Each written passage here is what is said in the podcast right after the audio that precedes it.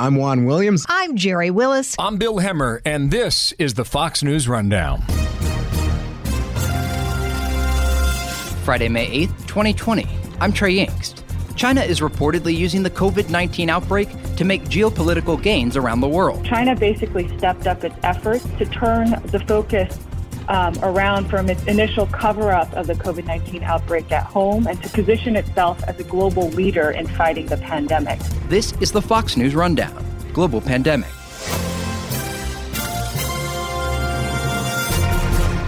Some countries are using this global pandemic as an opportunity to make military, cyber, and political moves that could fly under the radar. As tensions rise between China and the United States, some analysts are describing the situation as a new Cold War. Over the next few minutes, you'll get the latest headlines on the global COVID 19 outbreak and hear from senior policy analysts at the U.S. Institute of Peace, Patricia Kim, about new moves being made by Beijing. Starting first, though, with Iran. Sources tell Fox News that Iran is behind a cyber attack against Israeli water infrastructure late last month, and that American servers were used to carry out the attack. When reached for comment, a senior Department of Energy official reiterated the DOE and Trump administration is routinely working to protect the U.S. and its allies against these types of cyber attacks. The official declined to comment on the specifics of what they are calling a quote, ongoing investigation. The Iranian regime is seen as taking advantage of the international focus on fighting COVID 19. Now, to China, the Chinese government continues to deny access for international investigators to visit a lab in Wuhan where the COVID 19 outbreak may have started. Beijing's ambassador to the United Nations said that once a quote final victory is declared over coronavirus, access may be granted. Tensions remain high between the United States and China as the Trump administration doubled down this week, blaming the Chinese of hiding COVID 19 information. U.S. Secretary of State Mike Pompeo said during a briefing this week that China has an obligation to open up and be transparent. While China continues to deny early coronavirus missteps, there is significant evidence, according to the Five Eyes intelligence network, of censorship and destruction of evidence. Finally, a new report this week by the United States Institute of Peace details how China is exerting its influence in the Red Sea arena. The report looks at how China's growing influence, interests, and activities affect conflict dynamics in the Horn of Africa and parts of the Middle East. So, how does the timing of China's ongoing efforts line up with the coronavirus outbreak? To start, um, our report looks at the Red Sea arena, which we define as including the western and eastern sides of the Red Sea, from Egypt to the Horn of Africa, and then on the other side, um, the Arabian Peninsula. And we wanted to take a look to understand what impact China is having this having in this region and implications for the United States. This is Patricia Kim, a senior policy analyst at the U.S. Institute of Peace. And what we found through our study is that China, over the last two decades, and especially in the last decade, has rapidly expanded its economic and diplomatic footprint in this region, and to a lesser extent, its military footprint, and it's become a significant player as a result. And our study found that the primary pillar of Beijing's strategy or um, approach to this region is economic. So Beijing sees economic engagement as its way to win friends and influence in the Red Sea arena and to protect its key interests from growing its economy and supporting um, its national security by being able to secure a stable flow of trade and energy resources, protecting its citizens that are out in the region, and building ties throughout the region through various bilateral and multilateral mechanisms that create support for China in the broader international arena. And th- this report came out at a unique time in world history. I mean, this global pandemic that countries around the world are dealing with. How does the, the timing of these actions by China, I mean, it sounds like this is an ongoing activity for the, the Chinese government, but how do these actions align with the current state of affairs around the world? And do you see China as using weaknesses in uh, infrastructure or uh, geopolitical situations as an opportunity to grow their influence? So China had basically built up a lot of credit for itself in the Red Sea arena um, by serving as a source of investment in FDI and by providing loans to countries and showing up with grand infrastructure projects. And I think when the COVID-19 outbreak hit, it realized that its image had taken a hit. And so after emerging from the worst of its own outbreak, China basically stepped up its efforts to turn the focus um, around from its initial cover up of the COVID 19 outbreak at home and to position itself as a global leader in fighting the pandemic. So in March and April, uh, Beijing began to send medical supplies and in some cases medical professionals um, around the world. And a lot of this assistance was also focused in the Red Sea arena and especially the African side of the Red Sea arena. Um, so China really stepped up assistance uh, that was coordinated through local embassies, some through state-owned enterprises and private businesses, as well as individuals like billionaire Jack uh, Ma, who pledged to send millions of masks and test kits to Africa. And so this was received very well, um, especially at first. And so China received a lot of praise from countries that were looking to secure these precious uh, equipment from China.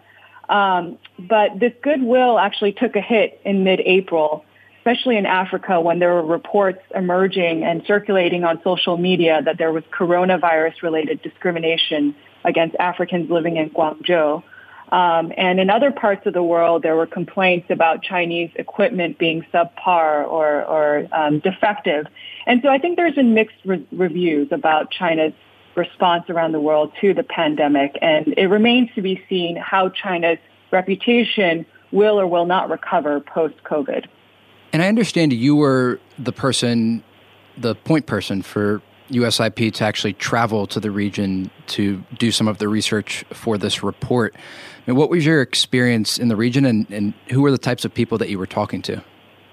Sure. So uh, when I went out to the region, this was many months before the COVID outbreak, and so that was not a factor um, when I was speaking with folks. But I did connect with uh, government officials as well as experts out in the Horn of Africa, as well as some from uh, the Arabian Peninsula. And views on China were uh, largely positive.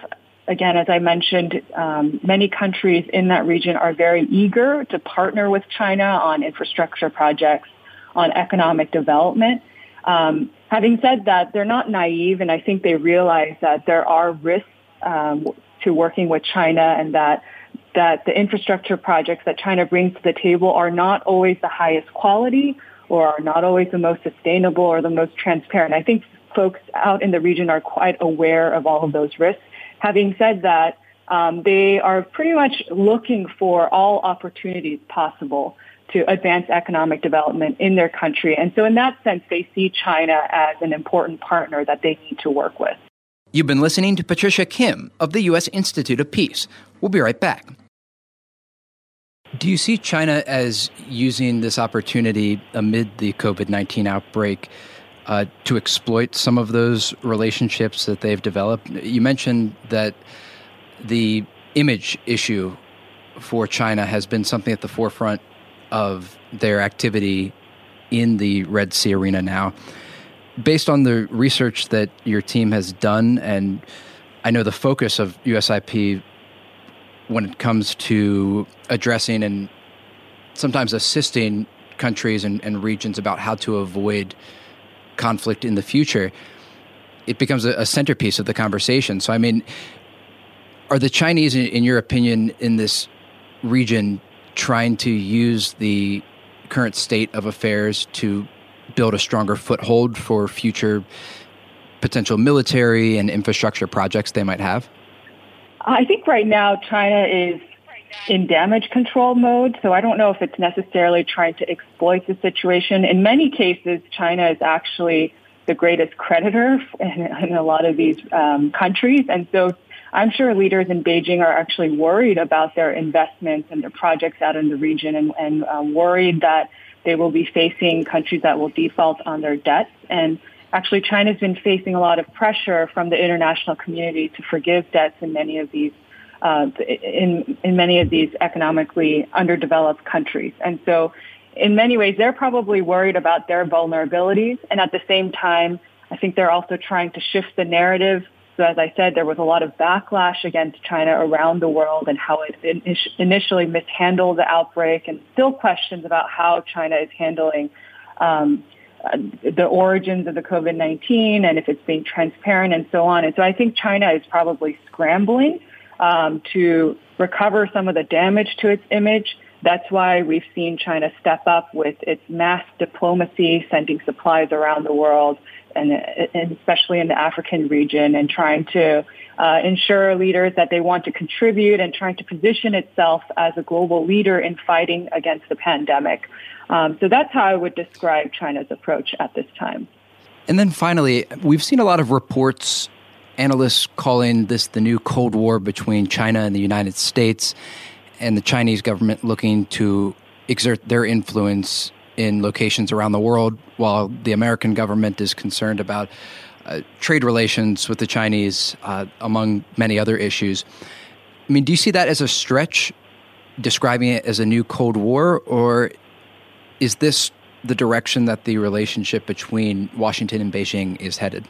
So U.S.-China uh, bilateral relations have been on a downward trajectory for many years. And it's clear that it took a further hit uh, due to the COVID-19 outbreak. Again, I think the Chinese government's mishandling of the outbreak, its suppression of information and whistleblowers, as well as the disinformation campaign that it waged around the origins of the virus, deepened the existing mistrust that many U.S. policymakers and experts have of the of the Chinese political system. Um, also, recent polls show that American citizens' views of China have reached unprecedented lows as well. And so I think uh, following this outbreak, we're going to see just uh, the negative trend go even further down. I don't see an uptick in bilateral relations anytime soon. Um, this is a relationship that has been souring over trade, human rights issues, strategic concerns over China's rise. And so again, I think this, this outbreak has just exacerbated the existing trends. Um, having said that, I think, you know, as our report makes clear, and it's just looking around the world, there is so much uh, fragility in places like the Red Sea, and if um, while the, while many of these places COVID-19 hasn't necessarily peaked to the extent that it has in the U.S. and and they haven't seen as many deaths or as many people hospitalized, I think it's clear um, that that the Horn of Africa, places like Yemen, will require significant humanitarian and economic assistance if we don't want to see failed states and a destabilized region. So in that sense, it will be necessary to leverage China's economic capacities and get it, get China as well as other major regional and global players to coordinate efforts and contribute to stabilize these regions. So I think the United States will have to strike a balance when it comes to China um, between competition and cooperation. We will need to compete um, to stay engaged and relevant in regions of strategic interest in international organizations. We will need to push back where we see China eroding democratic norms and values. Um, and at the same time, we will need to find ways to engage in practical cooperation with China in areas of mutual interest, like addressing fragility in the developing world extremely interesting research that you and your team are doing. Patricia Kim, Senior Policy Analyst at the U.S. Institute of Peace. Thanks again for your time. Thank you. You've been listening to the Fox News Rundown. Rundown. Stay up to date by subscribing to this podcast at foxnewspodcasts.com. And for up to the minute news, go to foxnews.com.